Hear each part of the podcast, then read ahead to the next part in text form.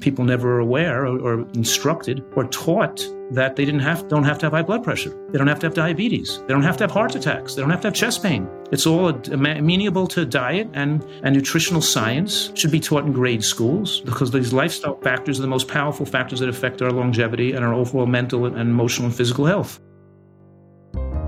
The Rational View is a weekly series hosted by me, Dr. Alan Scott, providing a rational evidence based perspective on important societal issues. Produced by Soapbox Media. The world needs evidence based public policy now more than ever. Making the right decisions should not be partisan politics. Please help spread the rational view by going to patron.podbean.com slash the rational view. Together we can make a better future. Hello, and welcome to another episode of The Rational View. I'm your host, Dr. Al Scott. In this episode, I'm continuing my investigations into the evidence linking nutrition and health. What does the science say? My previous guest, Dr. Valter Longo, discussed the data on intermittent fasting and cellular regeneration. I've also spoken with Dr. Traci Mann regarding the observation that fad diets, they don't seem to work for the long term. Today, I'm going to be interviewing another dietary guru who believes that his diet can extend lifespan and reverse the course of diseases. I'm looking forward to learning more. I hope you are too. If you like what you're hearing, please press like on your podcast app. Help boost our ratings and get more visibility for the Rational View. And if you'd like to come chat with us, come join the Facebook group, The Rational View. Dr. Joel Fuhrman is a board certified family physician seven time New York Times best-selling author and internationally recognized expert on nutrition and natural healing. He specializes in preventing and reversing disease through nutritional methods. Dr. Fuhrman is the president of the Nutrition Research Foundation and on the faculty of Northern Arizona University Health Sciences Division. He coined the term nutritarian to describe a nutrient dense eating style designed to prevent cancer, slow aging, and extend lifespan. For over 30 years, Dr. Fuhrman has shown that it is possible to achieve sustainable weight loss and reverse heart disease, diabetes, and many other illnesses using smart nutrition. In his medical practice and through his books and television specials, he continues to bring this life saving message to hundreds of thousands of people around the world. Dr. Fuhrman also operates the Eat to Live retreat in San Diego, at this residential facility, people from all over the world come to stay for one to three months to recover from conditions ranging from cardiovascular disease to autoimmune disease, food addiction, and more. They also gain the skills and knowledge to make these changes permanent when they leave the retreat. Dr. Fuhrman, welcome to the Rational View. Hi, great to be here. Looking forward to our talk today. Thank you for coming on the show. So, just to get to know you a little bit better, can you tell us a bit about your background, how you got interested in the links between nutrition and health? Yes. So, um, in my youth, I was a competitive figure skater. I was um, second in the United States in pairs figure skating in 1973 with my sister Gail. And oh, we wow. later on was third in the world in um, professional pairs skating. Congratulations. That's amazing. Yes, that was like many years ago. Um, and then and then um, so I was into nutrition then when, when, I was a teenager, just for better conditioning and stuff, you know, and um, better performance. Then my father was overweight, and he like was, was reading books on nutrition. So I started just reading a lot of stuff when I was young. And after I left my career at ice skating, I went into my family's shoe business. My father had 12 shoe stores.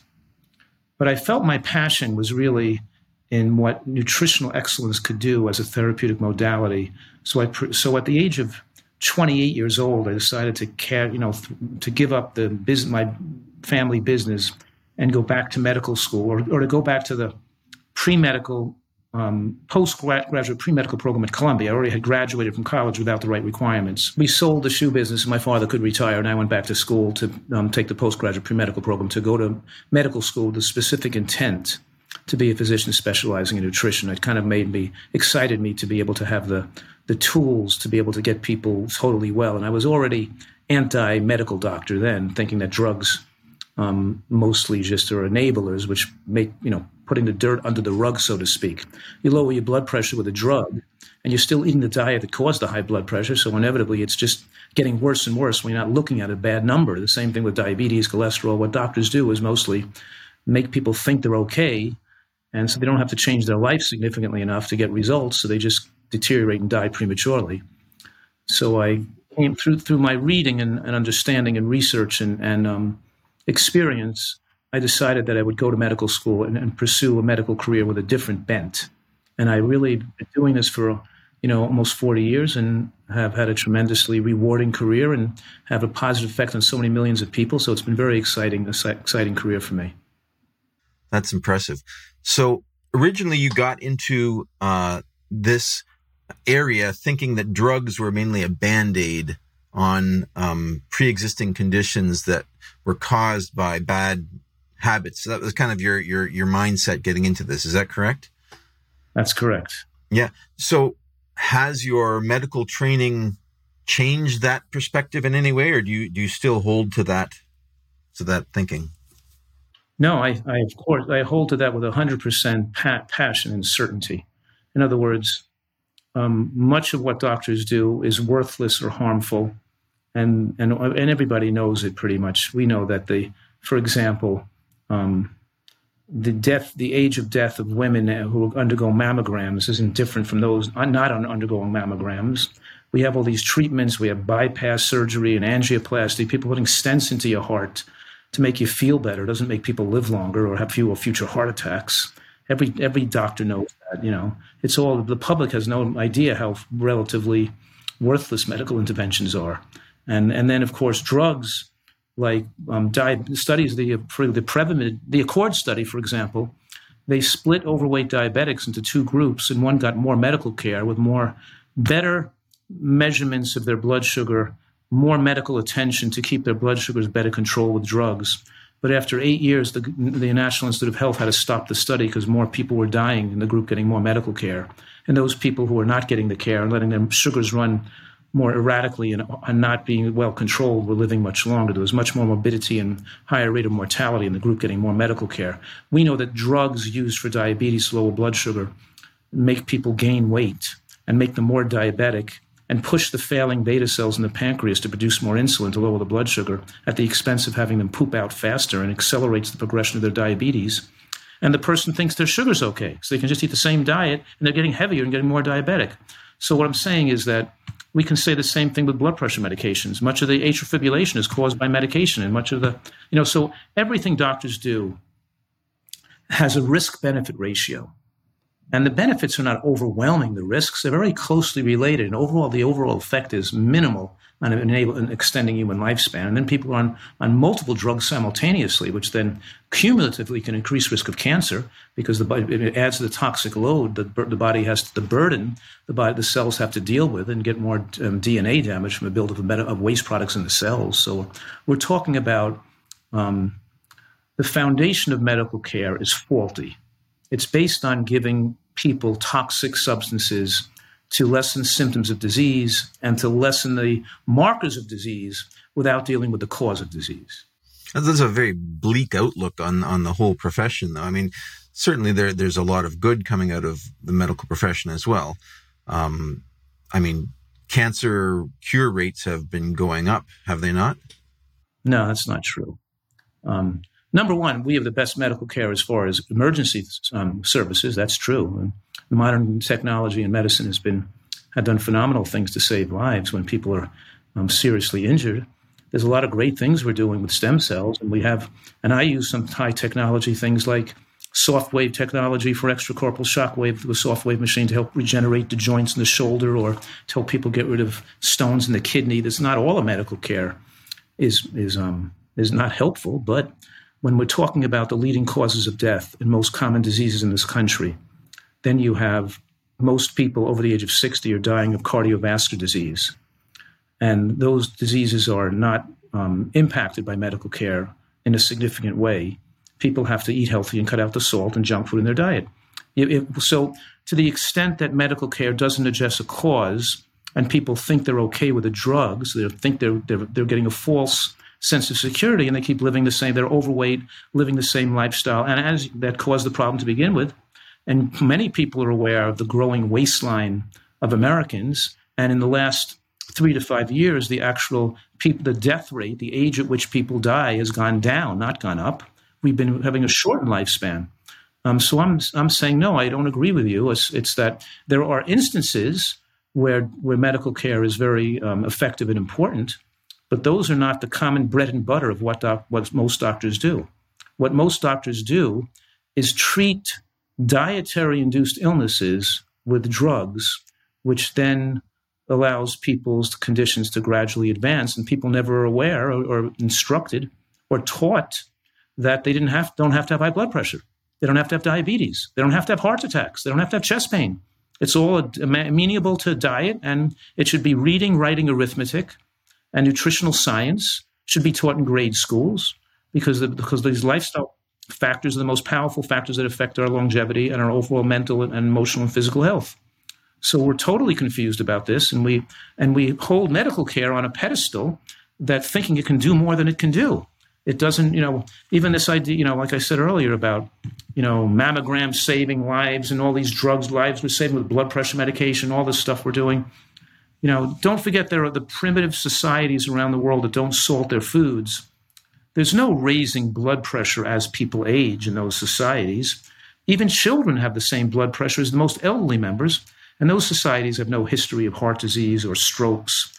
And we treat thousands of people and the American College of Lifestyle Medicine, representing thousands of doctors who use nutrition as a primary um, a primary tool to help people get well, have you know numerous, you could say a thousand different studies showing how effective this is to demonstrate that people don't have to have heart attacks and strokes.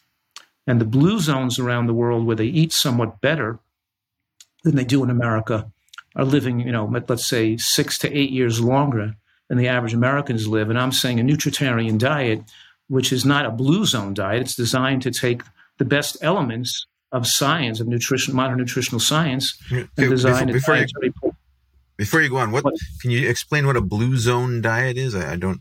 I'm not familiar oh, with that the term. blue zones are areas of the world where people live longer, live the longest. And there are areas of the world like in Costa Rica or Sardinia or Loma Linda, California, or there are areas of the world where people generally are living longer. And what are these people doing in those areas? Okinawa, what are people doing in those areas? Look at what they eat, how they live, how much food they eat, how many calories they consume. We, we see that they eat differently than Americans eat. And that can be a, a starting point, but it's not an ending point. I mean, we know that the more variety of cruciferous vegetables and mushrooms and onions in a diet, the longer people lived, longer people can live. And I'm saying right now that the nutritarian diet that I coined that term nutritarian to design a diet that includes the most powerful anti-cancer natural foods and to have the most longevity promoting foods and, and, make a dietary portfolio that includes all those foods, like mushrooms and scallion and onion and green cruciferous vegetables and berries and seeds and nuts and you know including all these foods. Um, it, it, it gives people the opportunity to live, you know, 15 to 25 years longer but not just live longer, live with your full mental and physical capacity and not have the deteriorating quality of health that people in this country have. So I'm saying we have a healthcare crisis that's it's such tragic. People suffer so needlessly based on addiction to uh, unhealthy diet, and they're so brainwashed to think that the answer is more drugs and not to fix the way they live. This, this is a common thread that I'm hearing from from people in the nutrition sector is that whole foods uh, are are much healthier, and many of our ills can be laid at the foot of processed foods with added sodium. And um, there's also discussion about preservatives and and and quote unquote toxins.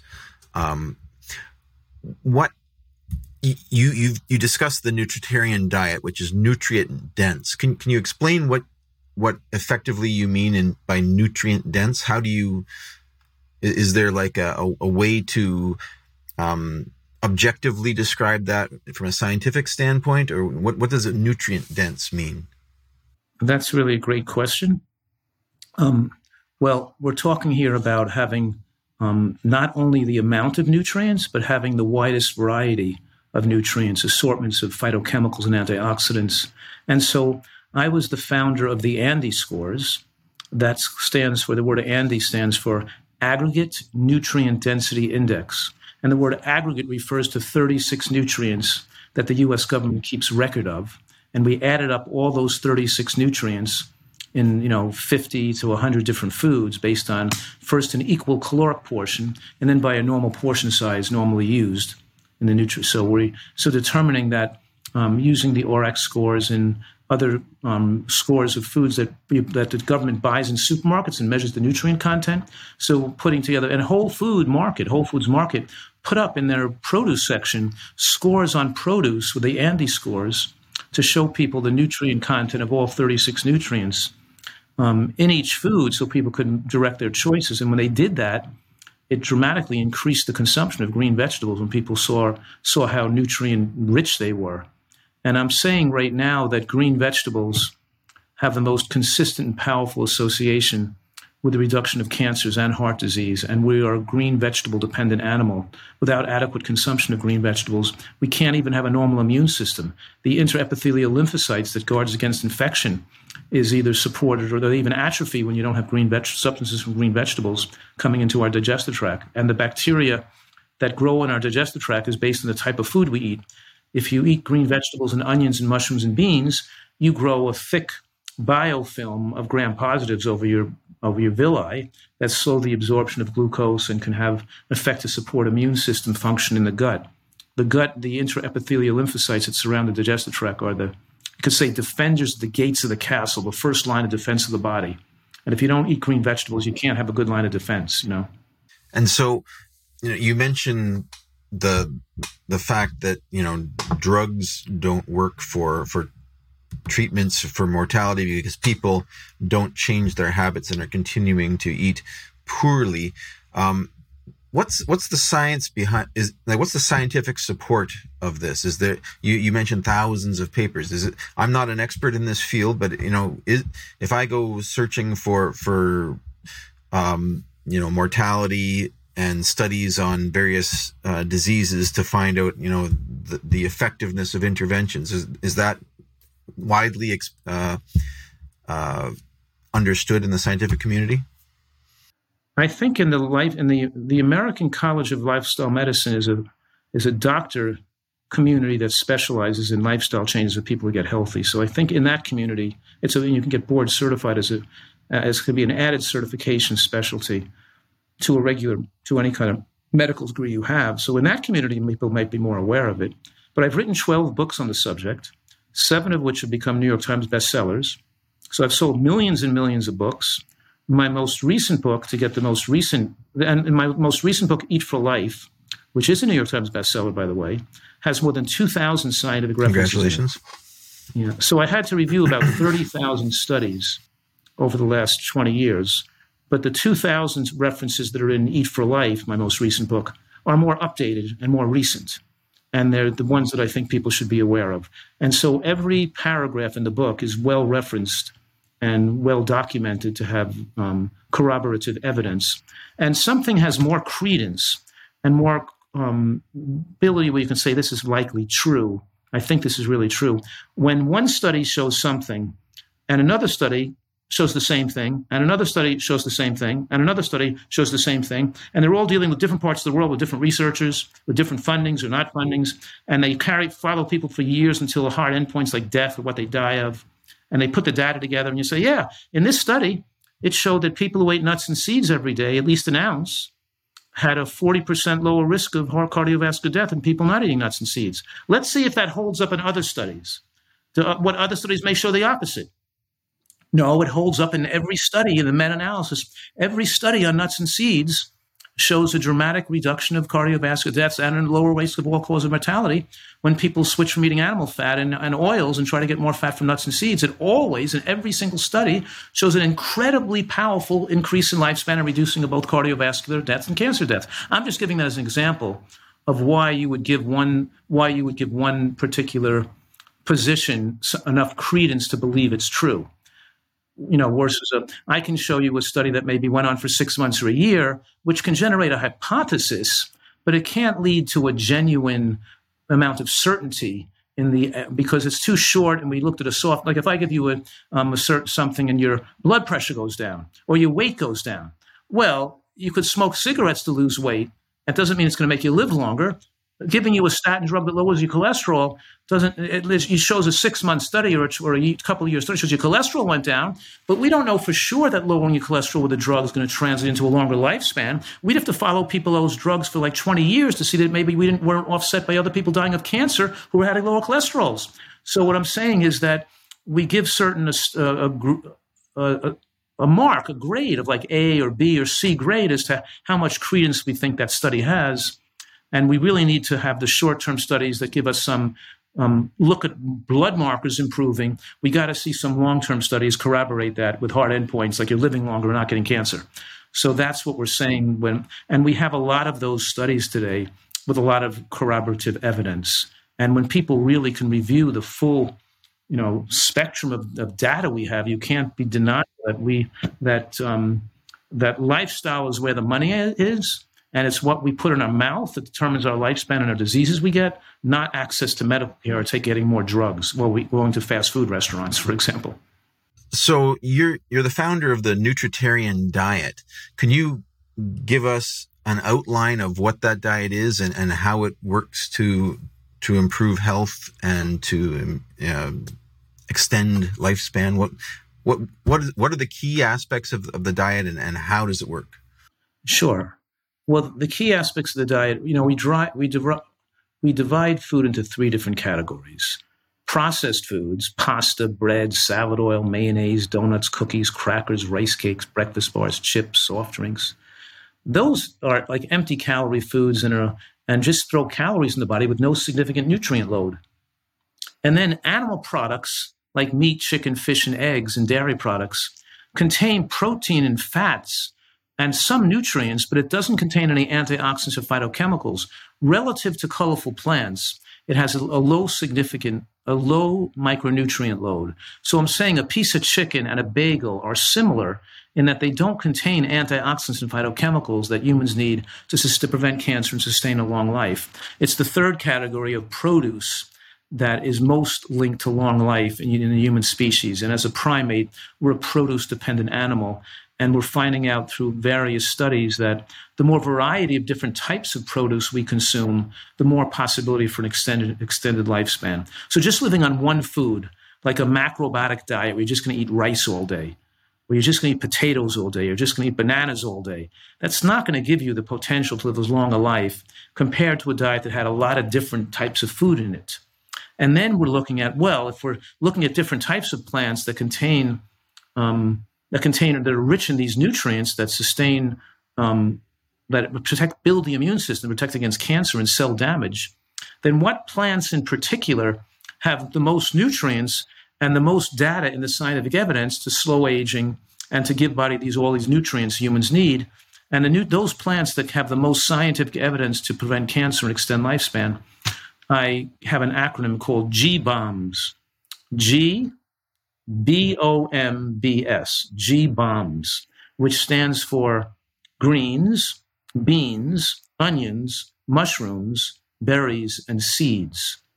So we're trying to get people not just to eat, go onto a cut back on animal products and eat more bread and potato and rice, we're trying to get them cut back on animal products and eat more greens, beans, onions, mushrooms, berries, and seeds, and you know, because there's we can go into the science on any one of those foods. I could throw a dart at mushrooms or at flax seeds, and I can give you ten studies that document how it extends lifespan. For example, a study on flax seeds with women with breast cancer, one that had lignans from the seeds, they had 76% lower rates of breast cancer death including lignans in their diet compared to those that didn't have lignans in their diet. But I'm just giving that one example. Every one of those foods shows individually has been shown to dramatically have beneficial effects um, at preventing cancer and even fighting off and helping people live longer who have cancer.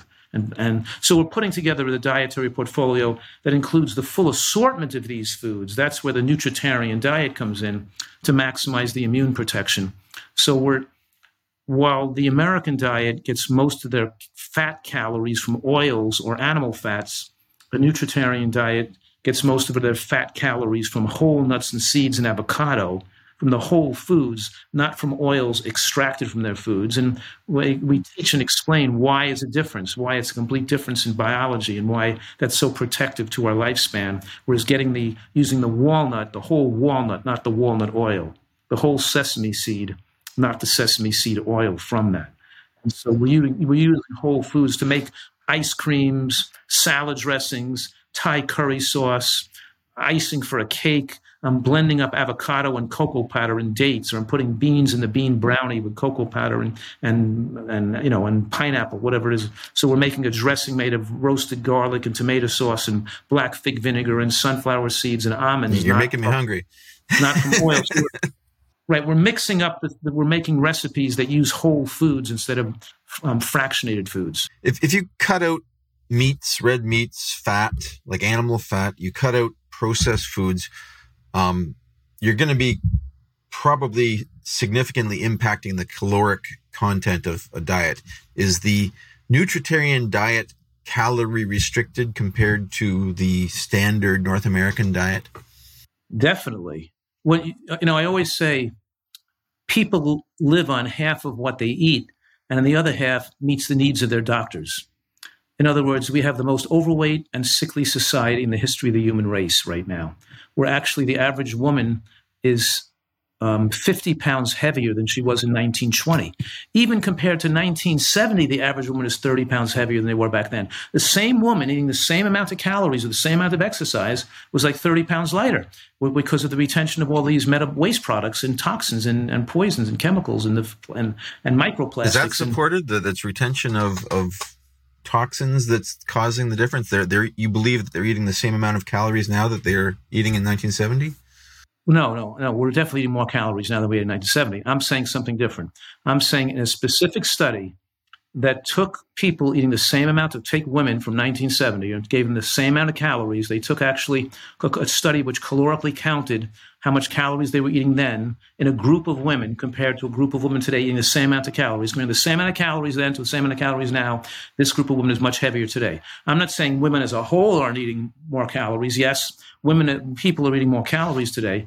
But I'm saying that when your diet is nutritionally deficient, then you crave more calories. And when you, and one of the, uh, the benefits of a nutritarian diet, when you eat all the fiber and phytochemicals and antioxidants, when your nutrient levels are so adequate, you don't eat, you don't have withdrawal symptoms, you don't get addictive cravings, and you're satisfied with the right amount of calories. You're more instinctually connected to the calories you need, and you're not driven to try to overeat calories, either to stop fatigue and to stop detox from your bad diet, or to get uh, nutrient seeking behavior or stimulating behavior to dopamine centers in the brain from overeating too many concentrated calories. In other words, I'm saying there's lots of mechanisms via which the modern diet leads to an unrelenting desire to overeat food, leading to the growing waistlines of humans to an unhealthy state. And, and that's why diets don't work because people don't focus on, they can't just willy nilly cut back on calories. They're too uncomfortable eating less calories. When they start focusing on nutrients, and you start and as you said before a lot of these cat foods are naturally lower in nutrients. You can eat a lot of eggplant a lot of broccoli and a lot of mushrooms a lot of onions a lot of tomatoes and not get much calories in. You know the nuts and seeds are high in calories so you can eat a lot more food and get and you're much more satisfied. But there's lots of reasons why people on a nutritarian diet lose weight easier without having to go on a feel like they're calorically restricted. I, I know looking around online and and interviewing experts. You know, I, I, interviewed Dr. Traci Mann of the Health Healthy Health and Eating Lab in Minnesota, and, and you know, she says you know fad diets don't work. Uh, they're temporary. People gain the weight back, um, so that you know that jives with your observations.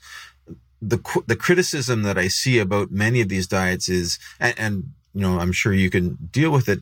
It's that you know the nutrient or the calorie restrictions is what's making the gains is there can you differentiate the gains from calorie restrictions from the gains from nutrient um, you know antioxidants and all of these uh, these magical things that you get from from a good whole food diet? Or could it could it be laid at the feet of cutting back on your calories and getting a healthy body weight?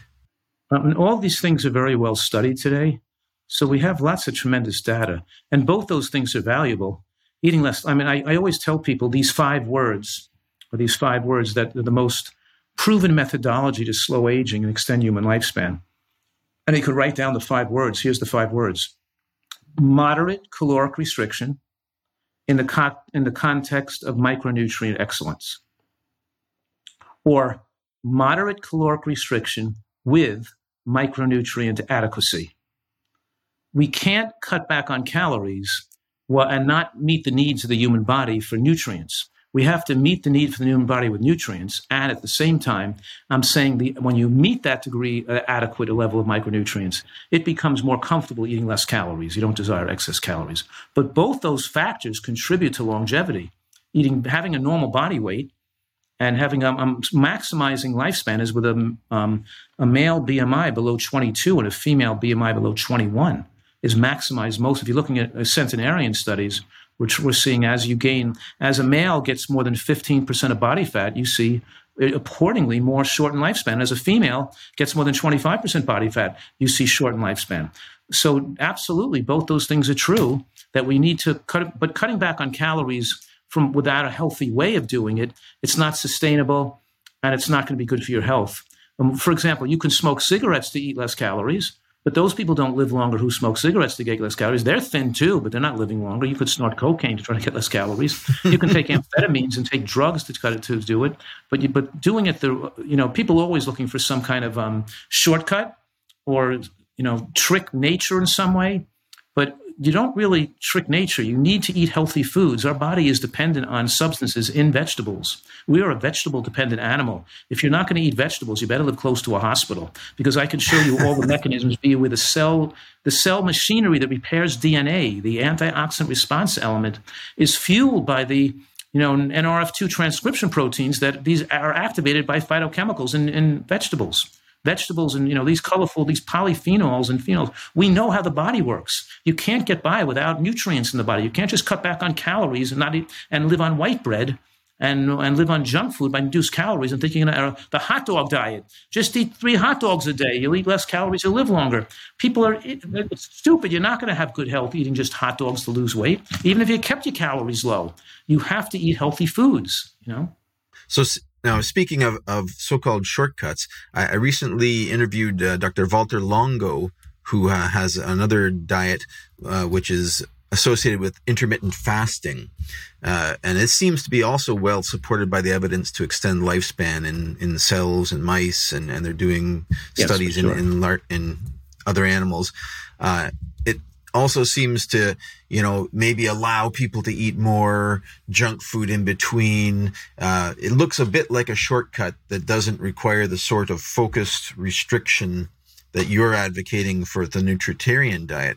Could you tell me about maybe contrast the the the science or or you know is is this something that people should be trying? Which one is better? Is there a an is there a, a contrast that we can make between these these approaches? Well, I think that's a really excellent question.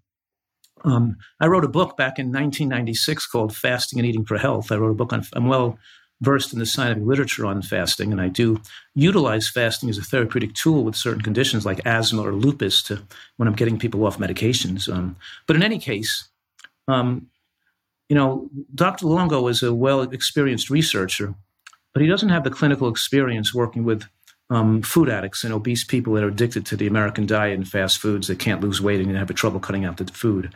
And for those people, when you restrict their calories to 500 calories a day, it's too much likelihood they obsess about food and wind up binging and eating more calories on days when they're not fasting. And there's too much of a chance of recidivism. And people who don't learn how to eat and live healthfully for long enough and sustain it long enough. There's nothing wrong with intermittent fasting if in between the intermittent fasting cycles you're going to be living healthy and eating healthy diet. But if you go back to eating cheeseburgers and bacon again, and go back to eating fast food and gain your weight back, and try to think you're going to you know, go back on a fast again to to binge your, you know, binging and starving and binging and starving, and don't. And I have treated so many thousands of people, um, ten thousand patient charts in my practice, where um, the evidence is overwhelming that people start to obsess about food and it gets them and they can't have the ability to disconnect from those that illicit love affair they have with their foods that are addicted to until they sustain sustain and stay away from those food for months and learn to su- have new foods that taste good, that are filling enough that they can live on a long period of time. So I'm saying I focus on teaching a person how they can make this diet taste great and how they can live with this and see long term benefits of losing two pounds a week. And then they can stay on this long term. And I, I, would not recommend um, intermittent fasting as a primary mode of weight loss because there's too high a chance of people um, yo yoing their weight and not sustaining the benefits. Yes, that's something that Traci Mann also pointed out was the the, the focus, the the obsessiveness on food. You once you if you're starving yourself, you, you your body has protection mechanisms and adapts and and forces you to to go back to the food. Yeah, and the people aren't learning the patterns of behavior to learn how to eat a healthier diet permanently. Um, they're just eating healthy when they're doing the intermittent fast. Now, if you did intermittent fasting on top of a healthy diet, then it has beneficial effects. It's just you're not doing it on top of an unhealthy diet. Let me give you an example on how you can use that to live, extend your lifespan. Most healing and anti-aging phenomena occurs when, we, when we're sleeping. And particularly when we're in the catabolic phase and you're not digesting food while you're sleeping, your body can repair and heal more. So by eating a lighter dinner or an earlier dinner, like finishing eating by six o'clock at night, so by the time you go to sleep at 10 o'clock at night, digestion is over. So then now the eight hours you spend sleeping in the bed, you're not digesting food. Your body can totally rest and, and detoxify and heal more. That's an example of time restricted eating or intermittent fasting, which over time definitely has the potential to extend human lifespan. So, and I'm, so some of Dr. Longo's work and some of the and some of the benefits of intermittent fasting can be generated and sequestered by eating healthily and not overeating and eating before and eating earlier in the day. And then if you want to intermittent fast and skip a couple and cut back your calories on a on a few days, if you're a little still, that's fine but not if you're overweight and you're a food addict, because that's just going to trigger overeating behavior and more yo-yoing. I could do it, but somebody else who's not isn't consistently on a healthy diet shouldn't be doing it. They should first get the basics down and get the healthy diet consistently. Get the get, lose two pounds a week, get the weight off, and sustain that yourself at a healthy weight to show you can maintain that first before you fool around with something too radical, too um, extreme. So I mean, I've heard criticisms uh, on diets and nutri- nutritarian diet is is not uh, one that, that avoids this criticism is that any of these calorie restrictive diets are too hard and, and people can't stay on them. What can you comment on the success rates or or you know how what fraction of people that that start this uh, are able to continue it? Is is it like quitting smoking? I mean, food addiction, smoking addiction, these things are hard addictions to kick. What, what's what's what's the success rate? What can we expect if, if, if we decide to try something like this? You know, I think it might help motivate people if they if they looked at my website and saw like 500 people who've lost tremendous amounts of weight and they describe what happened to them eating this way. And certainly, I'm not saying because it happened to somebody else, it's going to happen to you the same way. Everybody's different. And I'm also not saying that most people following this diet stay with it forever and lose the weight and keep it off permanently. There are lots of people who try to quit smoking and don't quit smoking either. But I'm not I'm des- I'm not designing this um, for the masses or because it's going to be most popular diet or most accepted by the, the you know most people. I'm designing a diet that's going to be the most lifespan promoting and longevity promoting for us health nuts. If you don't want to do it, don't do it. I don't care. You know, give some letting you tell, telling you about it. But if you want to do it, do it. If you don't, don't. You know, but but however, it happens to become the most successful for people wanting to lose weight and permanently keep it off. Because once they learn all this information, the science of longevity, science and nutritional science in their head, they can't remove it. And when they follow the program for longevity to not have heart attacks and cancers and dementia, it automatically makes them lose weight without being on a diet. Because we're not eating to lose weight per se, we're just eating to the healthiest diet in the world. And then the recipes make it taste great. So it is sustainable.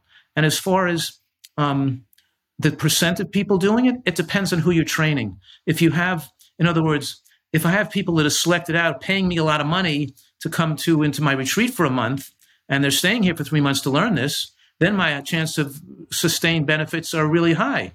If I have a person heard one lecture, or you know, and uh, then they're, or if the people who are forced to be here because their boss wants them to take this course so they can lose healthcare costs. They're coming to this, they're forced to be here, they're not choosing to be here, they didn't put their own money out. The chance of them doing this long term might only be 20%, not 80%. It might range from 80% of people doing it if it had the right exposure with enough um, ab- um, enforced abstinence and enough training, whereas minimal training for people who aren't sure they want to do this to begin with, maybe I can only convince 20% of those people to do it long term. So it's so I don't have so it's a tough another tough question. Um, but I think people should have the opportunity to learn the information and make that decision for themselves. You know, um, I'm not forcing anybody to live this healthfully, but at least have some good information. So if you want to, you could. You know. Okay, that's fair. Um, I just want to switch switch gears a little bit. Um, and referencing a, a, previous interview I did uh, with Dr. Peter Butt, who is chair of the Canadian Committee committee behind the new Canadian alcohol uh, healthy alcohol guidelines, and I think you posted in your blog recently on on low levels of alcohol consumption and the the so-called J curve of mortality. And for for those of you who don't know what that is, um, many of the studies on mortality versus alcohol consumption show that at low levels of alcohol consumption, um, there seems to be a protective function and associated with lower heart disease for moderate alcohol consumption, and then the uh, mortality then curves up with more alcohol consumption. Um, and you posted on your blog about this. What, what's what's your perspective on this on this issue? I think that information um, is hurtful because people will grab onto any kind of n- nuggets of false or, or myth or you know, erroneous information to justify their drinking behavior. So, oh, if I so let me let me explain. Okay, number one, we know that alcohol is carcinogenic. It forms toxic aldehydes and it leads to higher rates of cancer. And even a small amount increases cancer risk. But of course, the more you drink, the higher rate of cancer. The less you drink, the lower your risk. In lower amounts, the risk is minimal. Uh, women, for example, drinking one drink a day have about 12% increased risk of breast cancer. Um, but you know, so you know, drinking a couple of drinks a week may have no impact. I don't know. Maybe it's too small of an amount to have an impact.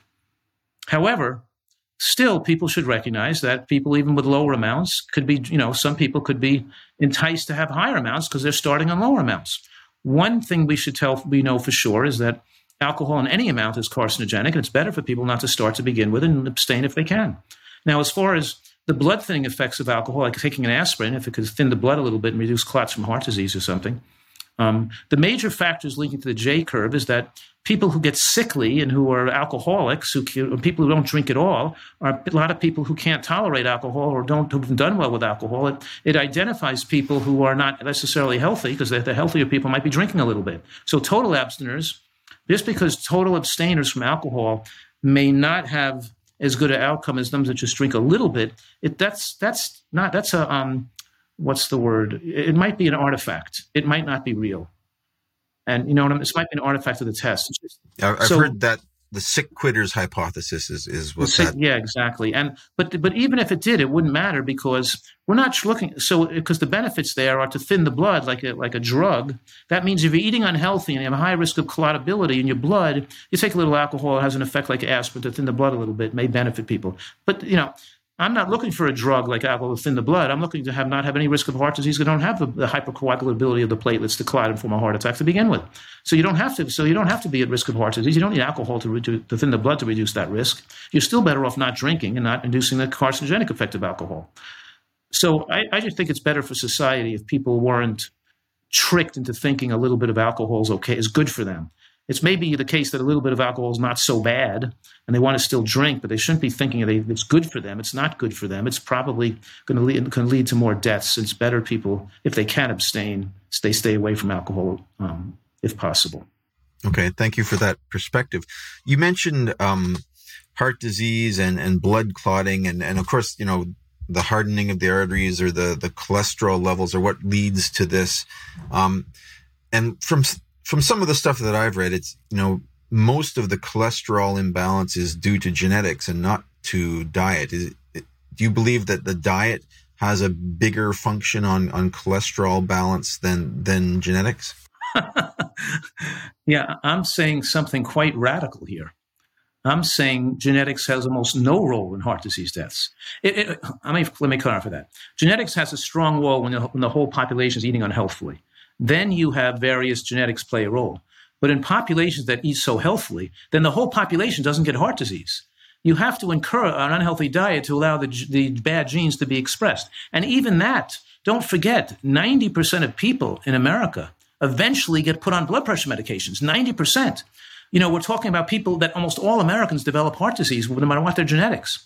And the studies on, on heart disease reversal, like Dr. Esselstyn studies, Dr. Ornish's studies, my studies, all these people where we show heart disease reversible, we show regardless of people's genetics, when they eat a diet this healthfully, then genetics doesn't matter either. So what I'm saying, when you eat a diet in the middle that's somewhat health unhealthy, then genetics play more of a role. When you eat a diet so unhealthy, everybody develops heart disease anyway, and you eat a diet so healthy, genetics doesn't matter. You know, lifestyle and nutrition overwhelms genetics is the point. So genetics is overrated because people like to think, oh, it's not my fault. Nothing I could do. I'll just keep eating my, you know, it's genetics. I just got to go to doctors and take drugs. The doctor told me it's genetic. You know, it's more selling people out with with lack. They don't have to have personal responsibility. They don't take any role in their illnesses. They just go to doctors and take drugs and blame it on their genetics. And I'm saying, well, if that was the case, then we wouldn't have all these thousands of people who got their blood pressure back to normal, whose cholesterol came back to normal through what they ate, and whose heart disease and chest pain went away. We have all these people who do this program, everybody gets better. If it was genetics, we'd only see some people getting better. Almost everybody gets better if they eat right. Do you have scientific data to back that up? Are you, are you publishing your results? Yes, I published that in a 2020 study in the International Journal of Disease Prevention and Reversal with more than 450 people whose blood pressure went down by 26 points who followed this diet for six months. So I published about 15 studies on this. But you don't have to use my studies alone, don't justify all the data because there are lots of other people doing similar studies that corroborates my findings as well. And I, that's why I read, you know, so it's not only my studies, it's other people's studies too that do similar interventions and, and the, and the um, epidemiologic studies support, all the data that supports it. So you don't just do it based on one study. But yes, I have numerous studies that show cholesterol, show heart disease reversal, blood pressure lowering, cholesterol coming down. Uh, like, for example, David Jenkins did a study from University of Toronto that used my nutritarian diet. Now, I wasn't part of the study. I had nothing to do with it. He just used the same diet I recommend on a bunch of people who had high cholesterol. And the and the and he showed that the cholesterol, the LDL cholesterol dropped more than statin drugs drop cholesterol. He showed 33% lowering of LDL from Univers- David Jenkins from University of Toronto. Um, so I'm just giving another researcher who, did, who used my who used similar nutritional sure, um, sure. portfolio to get similar results. You know what I mean? You, have also mentioned um, that your diet can impact autoimmune diseases. How does that work? I've published on that as well. But yes, um, I'm saying that nutritional excellence to slow aging and promote longevity also can be therapeutically effective to reverse disease like autoimmune conditions. So I have people whose psoriasis go away, whose asthma gets better, whose lupus, rheumatoid arthritis, colitis, Sjogren's syndrome, all these diseases get better over time. And when you think about it, um, people know, for example, um, Venus Williams, for example, is an example of a person who's a, people know who she is. She's a tennis player who left the tennis tour with an autoimmune disease, given drugs, and, and she couldn't get better, and she had to quit playing tennis. And then she changed her diet and she started eating super healthfully and her autoimmune disease, I think she had Sjogren's syndrome and um, connective tissue disorder, or um, went away, and she went back to playing professional tennis again. So a good example, you know what I mean? So just it's just one example, but I've, I've published studies and cases. But of course, my career has been all these people telling them that don't telling them not to listen to their doctor, don't take these drugs for the rest of their life and don't assume that this is genetic and you're going to be sick forever because you can get well and a lot of these people would eat sawdust if they want to get well. There's, they don't want to take these drugs. They make the drugs make them feel sick. The drugs increase the risk of cancer and there's so many people whose, whose, whose doctors won't tell them about this and give them the opportunity to get well. Remember i had one person um, who gets well from lupus right? Um, and she goes back to her doctor and the doctor says to her, What are you going to eat? Carrot sticks and celery the rest of your life? This isn't, get out of it. You didn't get well from lupus. It's just a spontaneous remission. The diet had nothing to do with it. It's just luck, whatever it was. Whatever he said to her, she, she comes back to me and she's like crying in the office of how mean this guy was to her. And I said, um, Why are you crying? You got better. You know, what do you care what he thinks? You know, because he's not for what, because he wants to give you the drugs and doesn't like that you went on, on a natural route. There's all kinds of people that have all kinds of crazy beliefs you're the you got better. Go live your life and be happy. You know, and, and um, so so you're making claims that this diet is is you know cures disease. It does all these wonderful things, and you're kind of throwing doctors under the bus here. Um, I think there's a lot of very good doctors out there, and most of them are following evidence based uh, practice best practice, trying to follow be- evidence based best practice? Why aren't doctors prescribing this diet? Well, um, like I did say earlier, there are, like when I was um, 30 years ago at the American College of Lifestyle Medicine founding meetings and things, we had 20, 30 doctors there. Now there are, you know, thousands of doctors there, 10,000 people who are members of the, you know, doctors. So certainly there's a, gr- a definite growing interest among physicians and there are many, many more doctors who who advocate this. And I and I could say with pride that um, when doctors are surveyed as to what books they recommend to their patients to read the most, um, my books come out on top. And the American so that's a really incredible um, something to be really proud of. That doctors that buy, my book by the case and use in their offices to the, the patients. So certainly, there's a growing awareness, and there's lots of doctors who do utilize nutrition and have dietitians and have and who do counseling and do and who aren't um, just giving people drugs and telling them it's genetic. But it's not the majority of doctors. It's a minority of doctors, you know. And I'm not an evidence based. I'm saying that um, they, because they're not trained in this and they haven't reviewed the evidence, they don't have the expertise and they didn't get it in their medical training. So they had to have gotten it outside of their medical training to see that yes, that there are you know, there's so much that nutrition could do to give them tools to enable people to get well. And if people don't want to make dietary changes, and you know, and when you say when I speak to more conventional doctors, um, you know what their response is, and even when I was in medical school, the most the most frequent response is that people don't want to do it. They're not going to make an adequate change in their diet, and they just want a drug anyway. And I can't waste my time lecturing to them for an hour, and they're not going to even listen to me anyway. Um, so what that really means is the doctor is not schooled and their practice is not set up in a way to to impart the information to people. It's not their necessarily position to be the nutritional educators. They're there as um, farm, you know, to, to write prescriptions and to treat it's, people. It's hard to switch off the, the, North American diet when it's so prevalent in North exactly. America, and and so you know, the doctors are right. You tell someone, you tell someone this, they're not going to make the change. Exactly. You know, and doctors are addicted to the way they eat, just like other people. And most people aren't going to make the change, and that's a legitimate criticism. I mean, if you, you know, I'm not saying it, but you're asking me. Um, you know, I'm thinking that the doctor has to make it should be making an effort. If because then you sell a person out because you didn't give the opportunity. Because maybe if it, maybe if only 10% of those people would have made that change, at least they should have had the right. It's called informed consent to let them know they don't need to have bypass surgery. They could have changed their diet. They don't need to be on drugs that cause cancer for the rest of their life. They don't need to have chronic. They could get well with an adequate lifestyle change. And maybe they should try this first and read these books or follow this. And then if it doesn't work, come back and we'll switch. And you can't do it, we'll come back and use a more um, more medic- medicated approach with a more aggressive approach with medicine. But that's not the way most doctors are practicing. So I am critical of most doctors, and I think, and I have a lot of um, and, and, there's a large segment of the medical community that, of course, are behind what I'm doing and think similarly to me. You'd be surprised how a lot of doctors I know that prescribe more conventionally who eat this diet I recommend and live their own life and their own family so healthily because they don't agree with even what they're doing to make a living. You know what I mean? To give people drugs for illnesses. So you'd be amazed at how the how many doctors really would agree with this. Mm-hmm. No, uh, that that's that's very insightful. And, and I know I've encountered doctors that have, you know, said change your diet. You need to cut back. It's it's it is. I think it is common uh, that people, the doctors do recognize the benefits of of healthy eating for for for various aspects, for cholesterol, for for weight gain, for sure.